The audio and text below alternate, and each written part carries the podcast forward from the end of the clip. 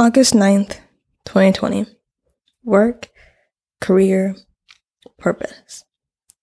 As I continue my job search, I continuously come to the, to the realization I do not want to work for someone else.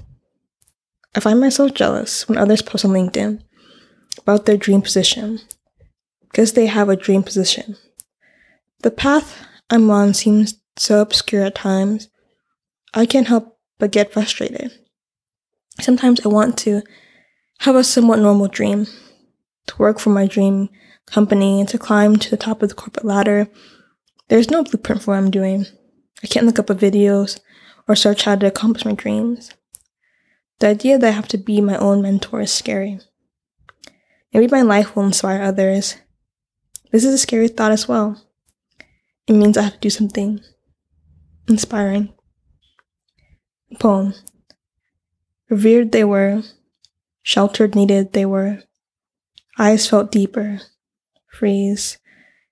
Revered they were, must here dread the tenderness, new. This unfinished poems represents my desire, where my desires lay, where my desires, where my dreams lay. I got back into writing this week and I felt so at home, at peace. I prayed against the desires, prayed that they would lessen so I could want to work and find joy in a company. But rather than lessen, my desires grew, grew stronger. So I'll take God's answer and have faith in it. I am full of joy thinking of what I will become.